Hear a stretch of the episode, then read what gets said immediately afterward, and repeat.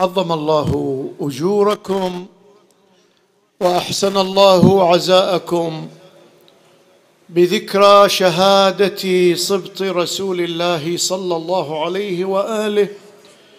ونحن في بداية هذا الموسم أسأل الله أن يصلح نياتنا وأن يتقبل أعمالنا وأن يبارك في الجهود وأن يعيدنا لمثله وأمثاله في أحسن حال. حديث الليلة تحت عنوان النصيحة ثمرة المحبة. الحقيقة إن مفهوم النصيحة من المفاهيم العميقة التي لها عدة أبعاد لها بعد عقائدي. لها بعد سياسي ولها بعد اجتماعي.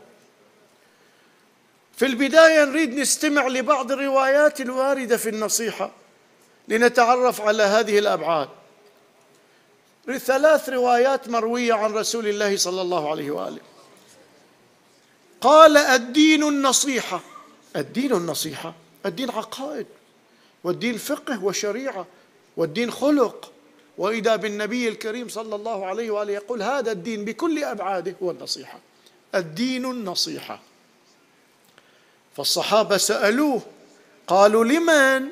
يعني النصيحه في طرف آخر تنصحه. لمن يا رسول الله صلى الله عليه وآله؟ قال لله ولرسوله صلى الله عليه وآله ولأئمة الدين ولجماعة المسلمين بقية الناس. وفي رواية أخرى من لا يهتم لأمر المسلمين فليس منهم ومن لم يصبح ويمسي ناصحا لله ولرسوله صلى الله عليه وآله ولكتابه قرآن ولإمامه ولعامة المسلمين فليس منهم. مو ناصح لهؤلاء مو من المسلمين. الرواية الثالثة من يضمن لي خمسا أضمن له الجنة.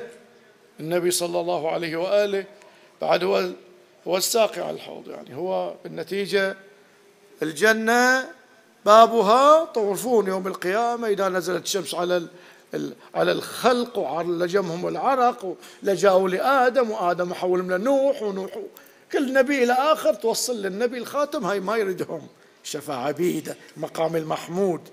الآن النبي يقول أنا أضمن الجنة بس أضمن لي خمس. من يضمن لي خمسا أضمن له الجنة. النصيحة لله عز وجل والنصيحة لرسوله صلى الله عليه وآله والنصيحة لكتاب الله والنصيحة لدين الله الإسلام والنصيحة لجماعة المسلمين. إذا هناك كلام عن أبعاد للنصيحة. النصيحة لله بعد عقائدي. النصيحة لرسول الله لكتاب الله لدين الله. بعد عقائدي أن تؤمن بالله تؤمن برسوله بكتابه. وحتى الإمامة لها بعدان عقائدي بما هو إمام وبما هو رئيس دولة لها بعد سياسي. وأما النصيحة لعموم المسلمين فهذا بعد اجتماعي. إذا النصيحة في عمقها تنعكس على كل علاقة. علاقتك مع الله علاقتك مع الحبيب المصطفى صلى الله عليه وآله مع القرآن مع الإسلام مع الجار مع الأم مع الأب مع الولد مع الموظف كل العلاقات هي داخلة في النصيحة. لهذا الإسلام لأنه حريص على التزكية ما تزكو نفس بدون تنظيم العلاقة. شلون يعني؟ يعني أنا الآن إذا أعيش بينكم وتكون العلاقة مبنيه مبنية على أساس المحبة والتعاون والأخوة وحسن الظن والتسامح وحسن الخلق. أنا أعيش سعيد ومستقر ونفسي تزكو تكون خالية من أحقاد وحسد و و و كثير من الذنوب. وبالعكس إذا لا أنا علاقتي مع جاري ومع أخي ومع أمي ومع أبي ومع كل من حولي مبنيه على الخداع والعداوة وسوء الظن وسوء الخلق. ما بعيش سعيد ما بعيش مستقر. أنت لو جارك جارك ها؟ تخاف منه ما تستقر لأن جارك يقدر يأديك. فتخيل الإنسان اللي علاقاته كلها سيئة مع الكل ما يهنى فحتى القلب ينظف ويكون سليما والنفس تكون سعيدة ومستقرة لابد حسن علاقة. فالعلاقة تساهم في صناعتي أنا زين أصير لو لا؟ والعكس بالعكس. فإن التقي الورع الخلوق ينعكس حسنه على حسن علاقته. لهذا الحسن عليه السلام يقول زوجها تقي إن أحبها أكرمها وإن أبغضها لم يظلمها. ليش؟ لأن التقوى تمنع السلوك السيء في العلاقة. فكما أن العلاقة تساهم في تزكية النفس تزكية النفس تساهم في صلح في حسن العلاقة. فالإسلام لأنه ينبي يزكينا ما يهمل العلاقة. ونظر إليها بهذا التوجه المهم كما اتضح نجي الآن إلى ما ذكره أحد العلماء رحمه الله يقول هذه العلاقة اللي نتكلم عنها باسم النصيحة علاقة مع الله مع الرسول صلى الله عليه وآله مع القرآن مع البشر الجيران مع المؤمنين سماها نسيج الولاء. علاقتنا يا الله إنما وليكم ها؟ من كنت مولاه؟ إذا في علاقة ولاء وبين المؤمنين والمؤمنون والمؤمنات بعضهم أولياء بعض. فسماه من هالتس من هالتعبيرات القرآنية والروائية سماه نسيج الولاء. وقال هذا النسيج طولي وعرضي. أفقي. تقول يعني وش بعد طولي وأفقي؟ قال علاقتك مع الله علاقة طولية. أنت عبده السيد. علاقتك مع الرسول الله صلى الله عليه وسلم طولية. علاقتك مع الإمام طولية. علاقتك مع بقية المؤمنين أفقية. والقرآن ذكر إنما وليكم الله ورسوله والذين آمنوا منهم الذين يقيمون الصلاة ويؤتون الزكاة وهم راكعون. من اللي تصدق بالخاتم؟ علي في حال ركوعه شوف يا حبيبي لفتتك الآية؟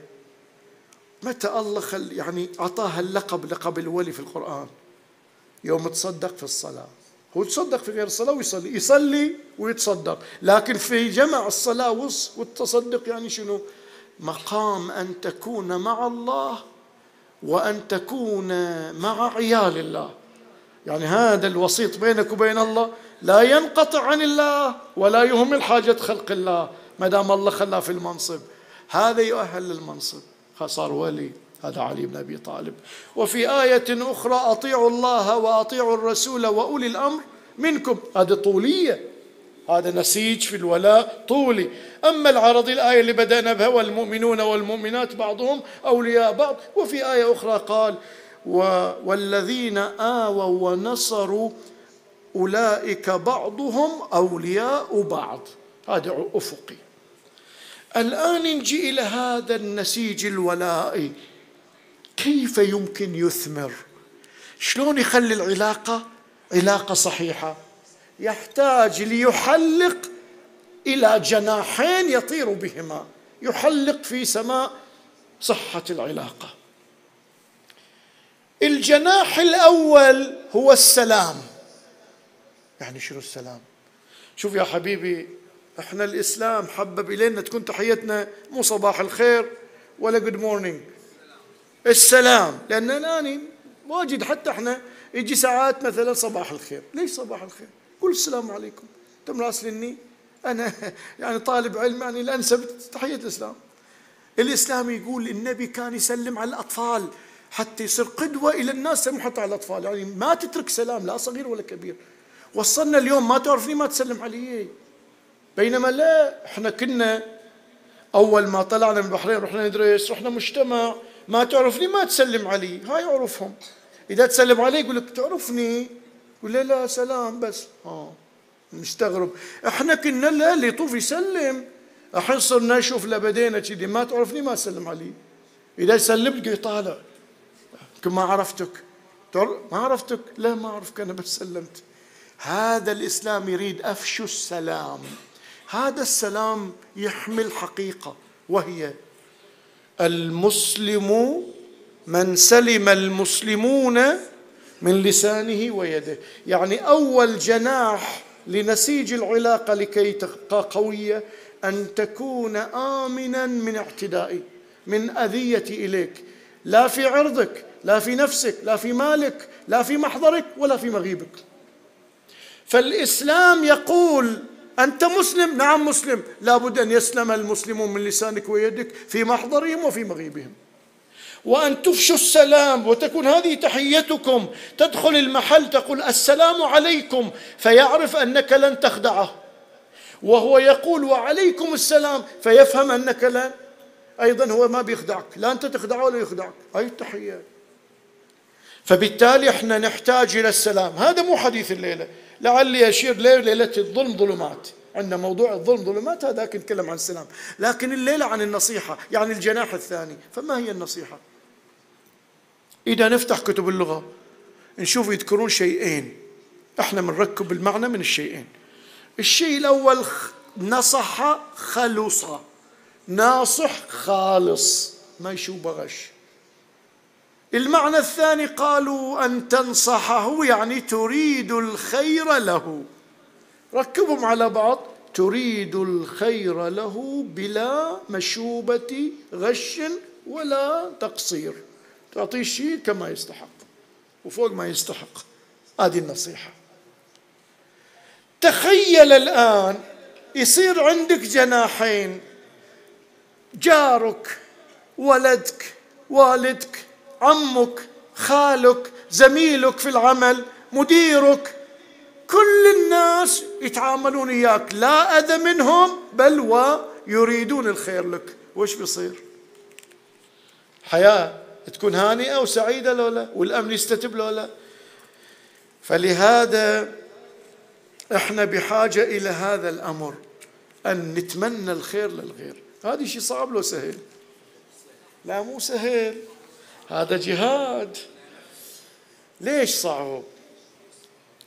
إحنا متى أتمنى الخير لك؟ أنا أحب روحي لو أحبك. النفوس إذا تخليها على سجيتها تحب نفسها. وتقدم روحها فيما تستحق وما لا تستحق. أنا أولى. ما أنت أولى. بس يحب روحه. لهذا المعضلة اللي واجهت العالم الاقتصادي طبعا الرأسمالي والاشتراكي وكم معضلة أن الإنسان يحب نفسه كيف يقدم لغيره؟ يحب نفسه كيف يقدم لغيره؟ هذه المعضلة الله يقول عنها في القرآن وأحضرت الأنفس الشح ويقول أشحة على الخير. فيأتي السؤال إذا كان الإنسان بطبعه أناني يحب نفسه كيف نحول إلى محب الخير؟ مو لزوجته ولا لولده لكل المسلمين كل الناس. هاي صعب كيف نحوله هني اجى علي بن أبي طالب يقول الجواب عندي. سلام الله عليه. تفضل سيدي. قال شوف الرواية عنوان محاضرتي النصيحة ثمرة المحبة. علي عبارة مروية عنه النصح ثمرة المحبة. كيف يعني؟ ذكرون مثال أنا ذكرته عن الشهيد المطهري. الشهيد المطهري يقول الحب إكسير. إكسير يعني شنو؟ ما موجود شيء اسمه إكسير. لكن كان العلماء يتمنون أن يكتشفوا مادة كيميائية بيسمونها إكسير.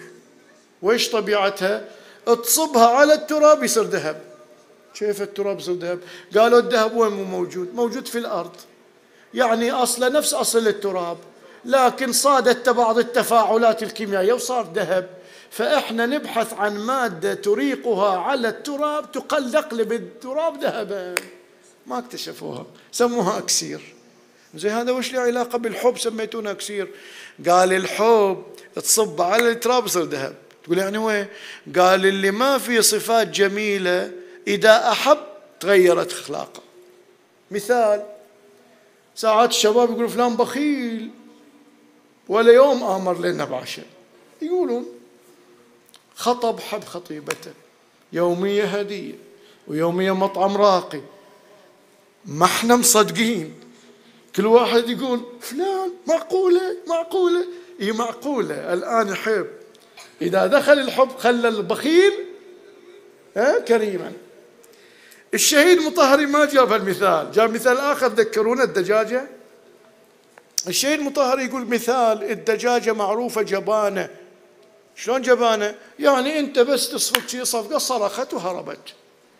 لكن الدجاجة نفسها هذه التي عاشت معنا جبانة سنينا لما فرخت وجاءت بعيال لو تجيب لها بطل العالم في كمال الأجسام وينفخ عضلاته ما تخاف منه. الآن تحب فروخها. خلاها تصير مو جبانة شجاعة. وشفنا إحنا في مقاطع فيديو ثعلب يجي يستهدف الفراخ تنفخ ريشها وتقاوم. ثعبان يجي تقاوم صقر يجي يتقاوم. تقاوم شجاعة صارت. فالحب إذا دخل قلب غيره. لكن السؤال في شيء اسمه حب الله في شيء حب غير الله. خلينا نقارن بين الاثنين. إذا أنا حبيت الله يتوسع قلبي. أحب عيال الله وأخدمهم. إذا حبيت الدنيا ضاق قلبي. نفسي نفسي. يقولون أزين من الأمومة رحمة الأمومة ما في أفضل منها. يعني تشوف أنت الأم شلون رحمتها بعيالها. إذا الأمومة جاءت في قلب امرأة تحب الدنيا ما تب الأمومة تقول لها نبي جاهد تقول ما أبي أخرب رشاقتي. الحمل وكذا وتالي يخترب جسمي ما أريد. تقول لها ولدنا والله أعطانا جنين ولد. ارضعي. قالت الرضاعة تأثر على رشاقتي. جيب لها حليب صناعي. تقول لها قعدي يا أولادش يوم خاطرهم. أكل خدامة جايبينها لا اليوم واحدة صديقاتي عندنا نروح مجمع. شوف الآن لما اتفتحت على الدنيا حتى رحمة الأمومة تروح. فالحب إذا تعلق بالدنيا حول صاحبه إلى أناني يتهارش مع الغير. أما إذا أحب الله حب الله مختلف. لكن أكو مشكلة.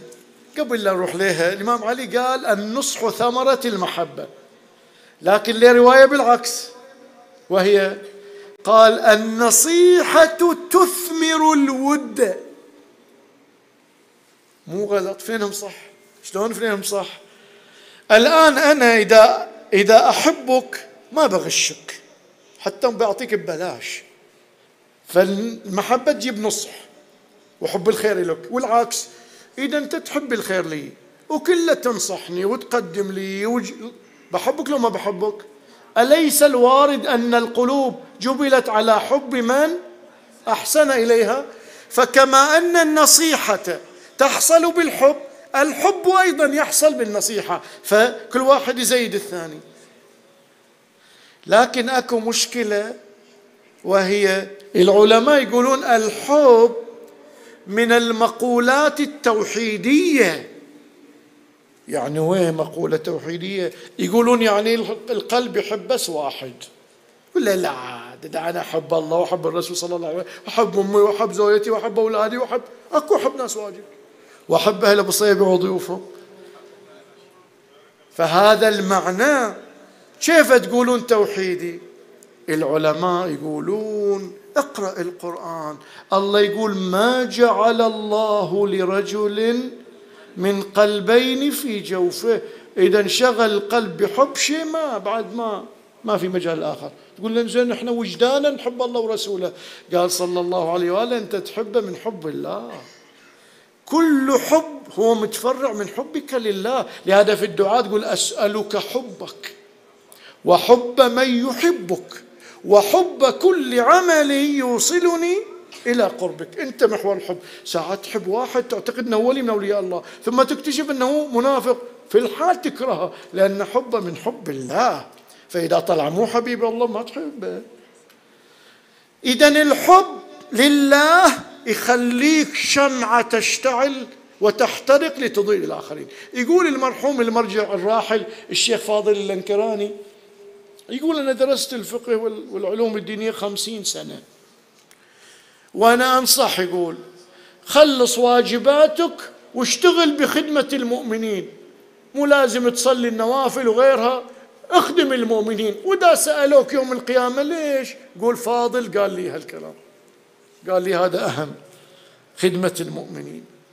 لهذا في رواية بنقراها بعد قليل تتكلم أن أعظم الناس شأنا يوم القيامة هو الأمشى في نصيحة الخلق. يعني اللي يمشي في نصيحة الخلق هذا أعظم شيء في القيامة. إذا نحن وصلنا نتيجة أن الحب مقولة توحيدية. يجي الرواية عن رسول الله صلى الله عليه وآله. حب الدنيا وحب الله لا يجتمعان في قلب أبدا. ما يصير الله والدنيا. تحب الدنيا يعني بتتنازع عن حكم الله لأجل الدنيا. باخذ المال بالحلال والحرام. بسوي الغرائز بالفواحش وبالحلال لأنه أحب الدنيا. اللي يحب الله غير ما يصير يتعلق بالدنيا. والعكس بالعكس. واحد يقول يعني نطلق الدنيا مو الطلاق بمعنى ما أشتغل وما أعمل هذا كله سواه المعصومين. هذا آخرة في نظر المعصوم مو دنيا. رواية الإمام الصادق والله ما أحب الله من أحب الدنيا ووالى غيرنا. ووالى غيرنا لأن ساعات يجيك واحد يقول أنا أحب اهلبيت وسيدنا قتل سيدنا. راجع راجع روحك يا حبيبي. أصلا أنت في كتب تروي القاتل والمقتول. إذا التقى المسلمان بسيفهما فالقاتل المقتول في النار. الحين صار سيدي قتل سيدي. ما يصير. لازم المسألة توزن بميزان الشرع والعقل. مو هكذا. نجي الآن إلى العلاقة وتمحيصها. لازم لازم يا جماعة نمحص العلاقة بمعنى ما نخون ولا يصير شائبة. رواية تقول مر رسول الله صلى الله عليه وآله على واحد يبيع طعام عند كومة الكومة يقولوا عنها صبرة. النبي دخل إيده في الصبرة. فوجد بللا. شلون؟ برا جاف وداخل رطب فقال له يا ما هذا يا صاحب الطعام؟ قال أصابته السماء يا رسول الله طاح مطر. قال أفلا جعلته فوق الطعام حتى يراه الناس من غشنا؟ فليس منا. هنا يا أحبة لازم نوقف عند هدي. لأنك ساعات ساعات يجي واحد تودي له سيارتك يقول لك ركبت قطعة أصلية. تخترب تودي له واحد ثاني يقول هاي مي أصلية. تتفقية كهربائية بنائية أي شخص بمواصفات يجي مواصفات غير. هذا غش. الاتفاق أنت ملزم به. أوفوا بالعقود الله يقول. هذا غش هي خيانة. طبعا إحنا ما نستثني أنفسنا بعد. إحنا بعد منبر لا غشك في معلومة. وغشتي أنا أصعب من غيري. واحد غشك في سيارة في كهرباء في بناء. أنا إذا غشيتك في معلومة أنا أصل قاطع الطريق إلى الله. يعني آخرتك نعبث بها. هذه أخطر من الدنيا وما فيها. لهذا مطلوب منا جميعا أن نقول النبي صلى الله عليه وآله لما أدخل يده؟ ليقول يا ناس ترى إذا خليتوا روحكم حب المال. الله يقول وتحبون وتحبون المال؟ حبا جما. حب المال قد يخليك تخدع. والخديعة أنت الخاسر. تذكرون رواية عن إمامنا الصادق يقول إن الله يقدر لك رزق. ما تموت إلا إذا استوفيته. تسأله بالحلال والحرام قال بما تختار أنت. يعني شنو؟ يعني أنا لو الله قدر لي مليون دينار وإذا خلص المليون أموت. إذا أخذتها بالحلال وصلت مليون بموت. أخذتها بالحرام وصلت مليون بموت. أنت اختار ليش تختارها بالحرام؟ ما بتموت إلا بيجيك بالحلال. إذا تجنبت الحرام ليش أروح الحرام؟ الشيطان يخدعنا ويخلينا نغش في المعاملة. الآن عرفنا أن نسيج العلاقة جناحان سلام ونصيحة.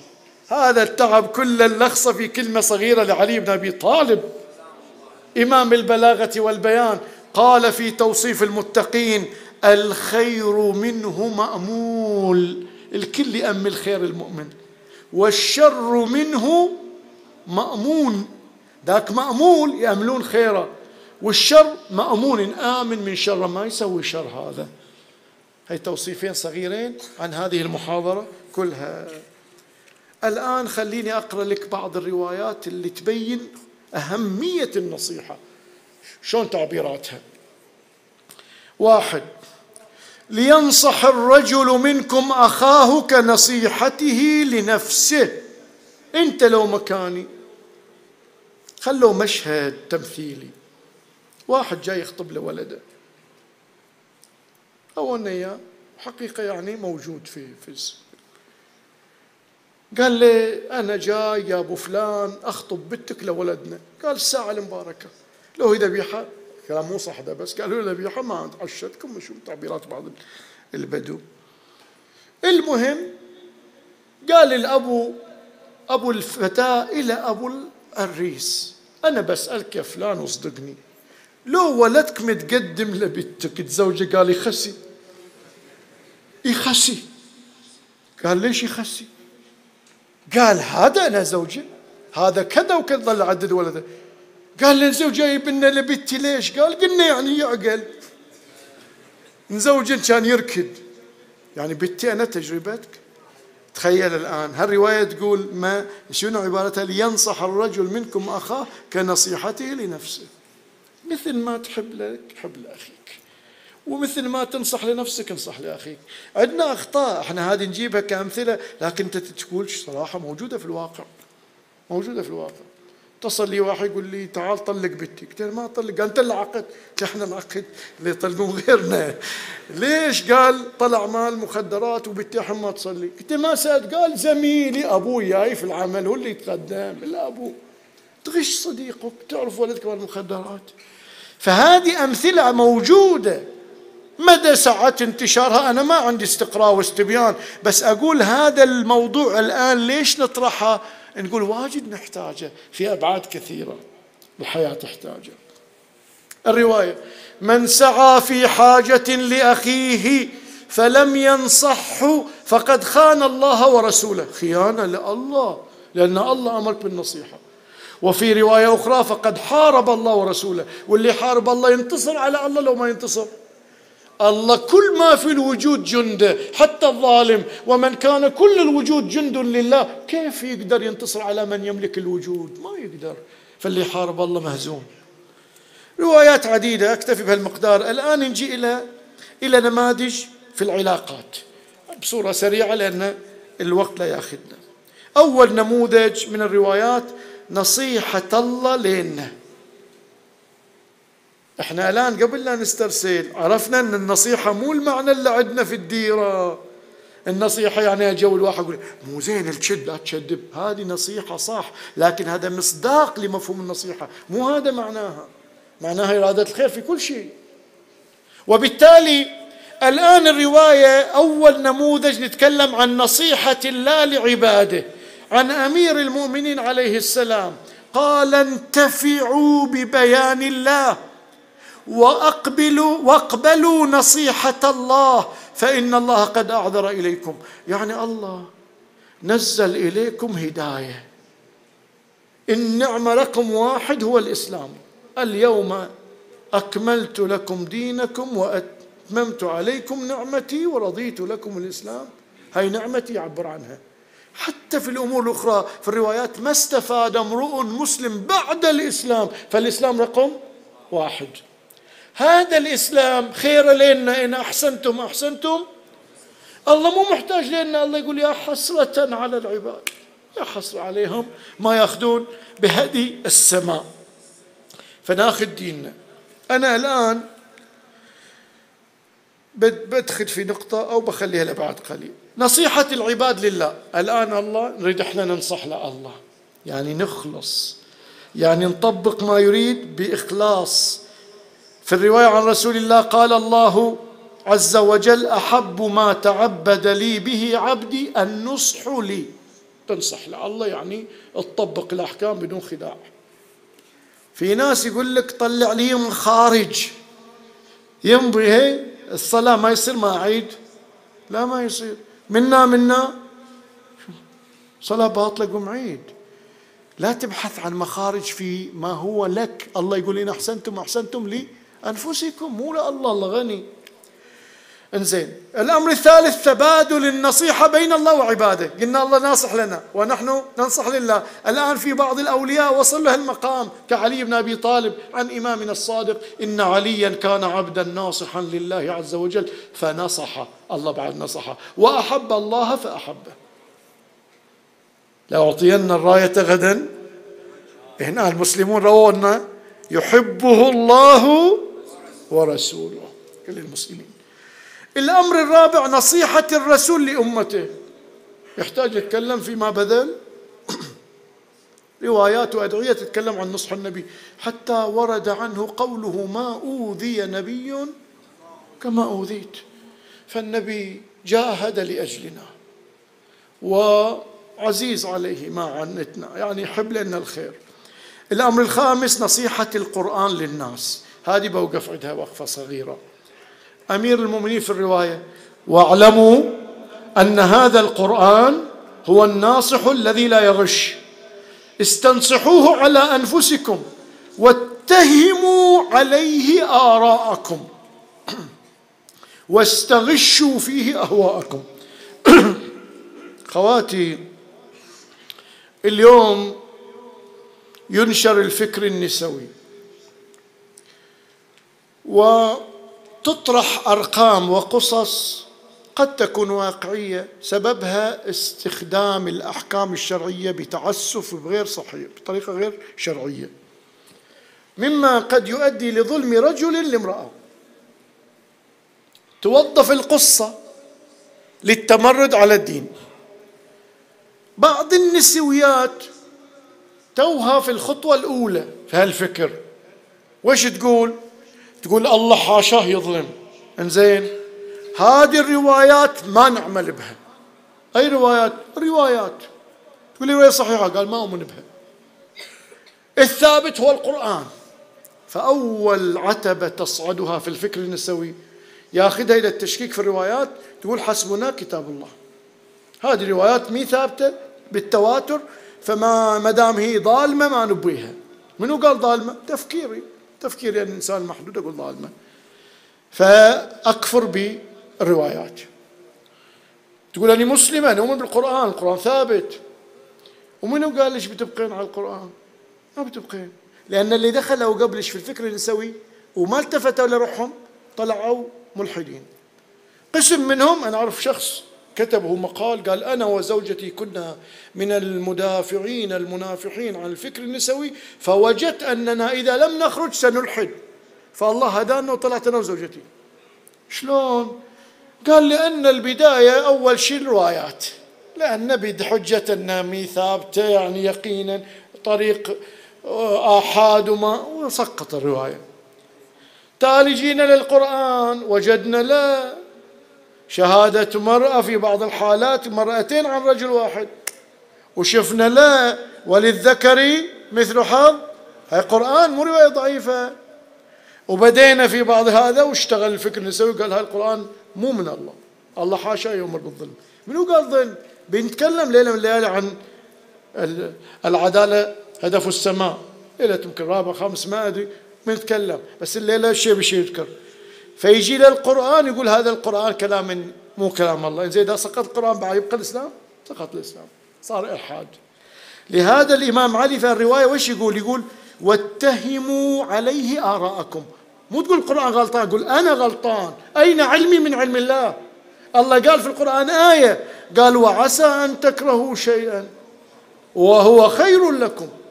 وعسى أن تحبوا شيئا وهو شر لكم والله يعلم. وأنتم تحط علمك يا الله من أنت؟ هذه المشكلة اللي يصير غرور بنظرياته تالي خط القرآن. واستغشوا فيه أهواءكم. قل هاي هوى هذا أنا أتم نفسي غاش لنفسي القرآن ناصح لي. فالنصيحة القرآن. الأمر السادس النصيحة للرسول والقرآن والإسلام من لم يصبح ويمسي ناصحا لله ولرسوله ولكتابه ولإمامه ولعامة المسلمين فليس منهم. ذكرناها قبل قليل. نصيحة أئمة المسلمين الإمام لازم ينصح للرعية. شوف الحسين عليه السلام. شفت واحد مثل الحسين؟ اللي بيخذله وش يقول له؟ يقول له لا تبقى ها؟ روح بعيد ما تسمع واعيتنا. لأن اللي يسمعها بروح النار. زين خذلك تنصحه أي أنصحه حتى اللي قتلوه كان ناصح له. ينصح ينصح. إلى أن وجدهم أغلقوا القلوب. شوف الآن الرواية عن أمير المؤمنين. ليس على الإمام إلا ما حمل من أمر ربه الإبلاغ في الموعظة والاجتهاد في النصيحة. يخلص للرعية. يتفانى في الإخلاص لهم. جت لي مرة واحدة تشتكي زوجها ظهر حر قال لها صبري لين يهدى الجو يعني شوية الحرارة. قالت يزيد غضب زوجي. قال لا عجل نقوم الحين. قام. مخلص لرعيته. يقدم حقهم. الأمر الثامن نصيحة المسلمين لأئمتهم. إحنا لازم نخلص للإمام. ثلاث لا يغل عليها قلب امرئ مسلم إخلاص العمل لله والنصيحة لأمر المسلمين لأئمة المسلمين الإمام واللزوم لجماعتهم جماعة المسلمين. الآن أمير المؤمنين لما جل الحكم هذا شيء مطلوب عندنا. يشتكون بعض الأولاد؟ يقول الشيخ أنا ما أروح ماتم إلا الملة حقوق الوالدين حقوق الوالدين. وعقوق الوالدين وعقوق الوالدين. يقول زين ما يوم تكلمتون عن عقوق الأولاد؟ في عقلة في عقوق للأولاد. أنا عندي محاضرة كيف أقوي علاقتي بابني بشير إشارات. ليلة يمكن ثامن. لأن أنت ليه حق؟ وأنت لك واحد حق مثل مدير وموظف. إذا أنت تعرف حقوقك والمدير في حقوقه تقدر توقف المدير يقول له مو من حقك. أنا اليوم إجازتي ما باجي. صح ولا لا؟ لهذا اللي يحب العدل يعلم الآخر حقوقه حتى لا يظلمه. صرنا فترة إذا نجيب حقوق الزوجة بعض الناس يعترض قلت خرب نسواننا لأن أنت مستغل جهلها بحقوقها. تبي تاكل حقها لو أنت تحب العدل كان سمعت قوله تعالى فلا وربك لا يؤمنون حتى يحكموك فيما شجر بينهم. ثم لا يجدوا في أنفسهم حرجا مما قضيت ويسلموا تسليما لأنه يقول هي حق حق النبي ما ينطق باطل. فالآن الإمام علي شوف لما جاء. أيها الناس إن لي عليكم حقا. مو أنا رئيس لي حق. ولكم علي حق. فأما حقكم علي فالنصيحة لكم. أنصح لكم أشتغل صح. وأما حقي عليكم فالوفاء بالبيعه والنصيحة في المشهد والمغيب. وياي لو مو وياي تنصحون. بعد نصيحة الإنسان لنفسه. انصح نفسي؟ إيه انصح نفسك كيف يعني انصح نفسي؟ شوف التعبير القرآني يا حبيبي. يوم القيامة الله يعبر شنو؟ الذين خسروا أموالهم. لو خسروا أولادهم وش خسر؟ الذين خسروا أن أنفسهم. ليش؟ أنت إذا سيارتك تسوى خمسة آلاف تبيعها بألف أنت خاسر. صح لو لا؟ شنو ثمن نفسك؟ الله يقول إن الله اشترى من المؤمنين أنفسهم وأموالهم ثمن بأن لهم الجنة. فاللي يبيع نفسه وماله لأجل الدنيا ستين سبعين سنة ومحفوفة بالمكاره وما في لدة إلا فيها ألم. الزوجة لدة وألم الولد لدة وألم والزوج لدة وألم والمال تحرسه ويحرس كل كل شيء ألم. أنا أعطيت نفسي للدنيا وخسرت الثمن الحقيقي. فاللي يريد يخلص لنفسه نسأل الرواية تقول إيه عن أمير المؤمنين عليه السلام إن أنصح الناس أنصحهم لنفسه وأطوعهم لربه. اللي يطيع الله من الله مو محتاج لنا الله يقول في القرآن ولا تكونوا كالذين نسوا الله فأنساهم. اللي ينسى الطبيب ينسى صحته صحة نفسه. تذكر الطبيب تشرب الدواء. والله طرش رسول وصف علي بن أبي طالب طبيب دوار بطبه اللي يذكر الله يذكر الوصفة الطبية. يعالج قلبه. وإلا ينتهي. النصيحة لعباد الله. هاي اللي قلنا عنها شيخ فاضل اللنكراني إن أعظم الناس منزلة عند الله يوم القيامة أمشاهم في, في أرضه بالنصيحة لخلقه. هذا أزيد واحد شأن يوم القيامة بس يقضي حوائج الناس ويخلص لهم ويساعدهم. قال اترك النافلة واترك التعبدات المستحبة وروح أخدم الناس. بشوف يوم القيامة شنو ثوابك شيخ فاضل. الآن انتهى الموضوع بالنقطة الأولى. الآن في النقطة الأخيرة بطريقة سريعة وهي النصيحة القولية.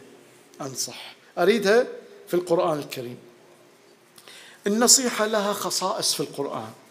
الخصيصة الأولى نصائح القولية أنصحك لا تكذب تنصحني لا أغش. هذه يسمونها نصيحة قولية. موعظة يعني. أول خصيصة قرآنية للنصيحة القولية أنها نهج الدعاة إلى الله دعاة الربانيين والإلهيين. فالله يتكلم عن نوح أبلغكم رسالات ربي وأنصح لكم. ويتكلم عن صالح يا قوم قد أبلغتكم رسالة ربي ونصحت لكم. ويتكلم عن شعيب لقد أبلغتكم رسالات ربي ونصحت لكم. وأما النبي صلى الله عليه وآله فهو من أشد الناصحين والروايات كثيرة. نجي للخصيصة الثانية أن يكون الناصح عنده علم وبصيرة. اليوم يا أحبة جتنا وسائل التواصل. وسائل التواصل أقدر أكتب اسم مستعار وأهرج. واحد قال مريض كذا قال أنا عندي لك الدواء. خذ كذا واخلط كذا وسو كذا تقول أنت طبيب؟ لا بس أفهم. وين تفهم ليش دخل روحك في الطب؟ نجي ننقل فتوى يدش واحد يقول؟ لا أنا في نظري. وشو نظرك هي رواية وهي آية وهي فتوى. فتوى مرجع. اليوم ما لي قيمة العلم. وسائل التواصل فتحت المجال للكل يتكلم من يفهم ومن لا يفهم. نور الحقيقة يضيع أمام هالهرج والمرج. يطلع لنا فاضل يتكلم قبل أيام أحد فضلاء البحرين تكلم كلام موزون. تقرأ التعليقات تقول هذول ما يخافون الله. كذي يسفون بعالم وكلامه صح إحنا بحاجة أن نراقب.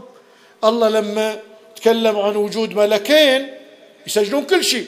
ثنى قال ما يلفظ من قول إلا لديه رقيب عتيد. أنت وقت تقول في في شاهدين يقول لا بعد هذا القول خطورته أكبر لا نخلي له ذكر خاص. نذكره. وهل يخر الناس على يخر الناس على على مناخرهم في حر جهنم إلا حصائد ألسنتهم؟ هذا اللسان الكتابة لسان الآن يعني تكتب فكرة يعني.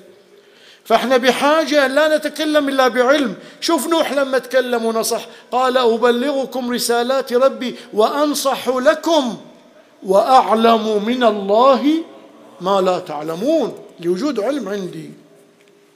الأمر الثالث الخصيصة الثالثة في القرآن أن النصيحة عامة. يا قومي ما نصح ناس دون ناس. فاللي يحب الخير للمسلم كل مسلم غني لو فقير أما أركض للغني وقت حوائجه أقول أحب الخير للناس والفقير. هذا أنت مو ناصح. ففي مجال النصيحة ساعات أنا ما أنصح النصيحة القولية للغني. خايف قلبه يتغير علي. أنصح الفقراء. لا النصيحة في القرآن يا قومي. لهذا الإمام الصادق في الرواية يقول المؤمن أخو المؤمن يحق عليه نصيحته. يحق. حق عليك تنصحني. ليش خليتني أغلط؟ خفت أقول لك وتزعل. حقي عليك تنصحني. انصحني. المؤمن المفروض في التربية الدينية ضالته الحكمة. أينما وجدها؟ أخذها. الخصيصة الرابعة رفض الواقع إذا كان سيئا. نصحت ما سمعوني مو أسترسل وياهم يعني أتنازل عن النصيحه وسايرهم لازم أرفض الخطأ. لهذا القرآن يقول فتولى عنهم وقال يا قوم لقد أبلغتكم رسالة ربي ونصحت لكم. الخصيصه الخامسه هي أنها في القرآن تكون لمن يفتح قلبه للهداية. شلون يعني؟ يعني إذا واحد أغلق قلبه يفيد إياه القرآن الله يقول أم على قلوب وإيش قال أفلا يتدبرون القرآن أم على قلوب أقفالها؟ لو يجي النبي بعظم شأنه وينصح وينصح ما دام أبو جهل أغلق قلبه ما يفيد يزداد عنادا وضلالا. لهذا القرآن يقول ولا ينفعكم نصحي إن أردت أن أنصح لكم إن كان الله يريد أن يغويكم. شاء الله يريد يغوي. الله يعبر عن نفسه يغوي لمن أقفل قلبه مو للي فاتح قلبه. لأن الله يقول وما كان عطاء ربك محظورا الله ما يمنع أحد. لكن لأجل توحيد ما في إله خير وإله شر صارت بعض تعبيرات القرآن تنسب كل شيء لله لأن بالنتيجة هو هو المفيض الوجود. وبالتالي اللي يغلق قلبه الله ما يعطي الهداية لأنه هو أغلق قلبه. تعطي واحد غالق الشيء نجي إلى الأساليب القرآنية وهذه نهاية الحديث. سريعا. اللهم صل على محمد محمد. هناك أساليب عديدة في النصيحة. مسجلك عند النبي صلى الله عليه وسلم. أساليب سريعة الوقت انتهى. أول أسلوب قرآني في النصيحة هو بيان الصح. يعني وين؟ يجي زوجين مختلفين. هو قالت قال هو هي هو هي هو هي ما بيفيد. ليش؟ هاي في المحاكم نبي نقضي عليك نقضي بينكم فنشوف منو نعاقبه لكن المصلح الأسري ما يبي يعاقب ولا ينبي يسجل أرقام على دا وذاك ينبي المستقبل. فيقول نتركه كهو وهي. المستقبل الرجل ينبغي واحد اثنين ثلاثة المرأة ينبغي واحد اثنين ثلاثة. فينظر إلى الصواب المستقبلي فقط. لهذا تشوف النبي شعيب فأوفوا الكيل والميزان ولا تبخسوا الناس أشياءهم. تكلم عن المستقبل. هذا أسلوب. أسلوب ثاني بيان المخاطر. أجي لطبيب يا سكري رأسا استخدم الأسلوب الأول. قال اشرب هالقد استكانة في اليوم وكل هالقد تمرة في اليوم ولا تأكل كذا. رأسا أعطاني الصح وطلعت من عنده. هذا الأسلوب الأول. الأسلوب الثاني بيان المخاطر. تبي أقول لك كم واحد ما طاوعنا وفقد بصره بسبب السكري؟ بل تبي كم واحد قصر جوله؟ بل بس بس قول لي وش تبي. أنا خلاص بمشي صح. هذا بيان المخاطر. القرآن يقول لقد ولقد أرسلنا نوحا إلى قومه إني لكم نذير مبين ألا تعبدوا إلا الله إني أخاف عليكم عذاب يوم أليم. بين الخطورة. والحسين في كربلاء بعد بين.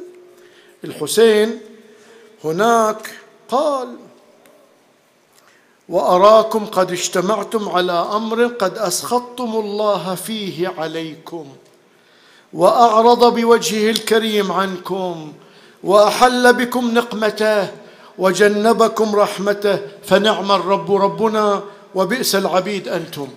هذا في كربلاء. السوب الثالث أن تأتي لتبث الأمل والرغبة في أن يتحول. لا ييأس من رحمة الله. تقول لي الله عطاك وفعل وعطاك وكذا. والله فاتح التوبة فتصحح له من هالطريق. والقرآن يقول وإذ قال موسى لقومه يا قوم اذكروا نعمة الله عليكم. إذ جعل فيكم أنبياء وجعلكم ملوكا وآتاكم ما لم يؤت أحدا من العالمين. يذكرهم بنعم الله ليعرفوا رحمة الله وينفتحوا على التغيير. الأمر الرابع أن تجعله هو يعترف في داخله. ساعات مكابر بس أنت تعطيه منبهات. مثل النبي إبراهيم. النبي إبراهيم قال هالتماثيل اللي تسجدون لها وتعبدونها؟ قالوا شنو؟ قالوا وجدنا آباءنا لها عابدين. أبوك يعبد حجرة أنت تعبد حجرة؟ قال لقد كنتم أنتم وآباؤكم في ضلال مبين. فهني خليه بداخله يقر. مثال ثاني إبراهيم أيضا. كسر الأصنام ويوم جولة منه اللي كسرهم؟ قال بل فعله كبيرهم هذا فاسألوهم إن كانوا ينطقون. فرجعوا إلى أنفسهم فقالوا إنكم أنتم الظالمون. شلون نقول هذه؟ نعبدها. الإمام الحسين في كربلاء أيضا نفس الأسلوب. عدد لهم. ثم قال انسبوني. من أنا؟ تروحين ناويين تقتلون من؟ من هو أنا؟ من هو جدي؟ من هو أمي؟ من هو أبي؟ من هو عمي؟ من هو عمي الآخر حمزة وجعفر هذا الطيار. اسألوا اسألوا الصحابة. يقول لهم أنا لقتيل منكم قتلته؟ مال استملكته؟ جراحة أم قصاص؟ سنة غيرتها؟ شريعة بدلتها؟ أنا سويت هذا؟ مو أنا سيد شباب الجنة؟ في داخلهم يقرون. لهذا قاموا يصفرون ويصوفون بحيث ما يبون يسمعون. ضميرهم يتحرك ما يبون يخمدونه يخمدون هذا الضمير. الأسلوب الأخير وانتهى هو مسألة الحوار. الله يقول ادع إلى سبيل ربك بالحكمة والموعظة الحسنة. وطرش نبيين إلى واحد يقول أنا ربكم الأعلى. اذهبا إلى فرعون إنه طغى فقولا له قولا لينا. لعله يتذكر أو يخشى. والحسين نفس الشيء تحاور حاور الحر بل حاور عمر بن سعد. طلب لقاءه والتقى معه. قال يا ابن سعد أتقاتلني؟ أما تتقي الله الذي إليه معادك؟ فأنا ابن من علمت. أنت بن سعد بن أبي وقاص تدري أنا ولد النبي؟ أنا ولد الوصي أنا ولد سيدة النساء. ألا تكون معي وتدع هؤلاء؟ فإني أقرب إلى الله تعالى قال عمر بن سعد. ما عنده جواب. قال أخاف أن تهدم داري قال أنا أبنيها لك. قال أخاف أن تؤخذ ضيعتي أرضي. أنا أخلف عليك خيرا منها. مو نفسها خير منها. من مالي بالحجاز. كل ما الإمام يقول لي كلام القلب مقفل. إلى أن الإمام يأس منه ودعا عليه. وهذا الرجل وهو يعلم الحسين من هو. وصار يطبق ما طلب منه بدقة. بل ويستشهد القوم اشهدوا لي عند الأمير أنا أول من رمى.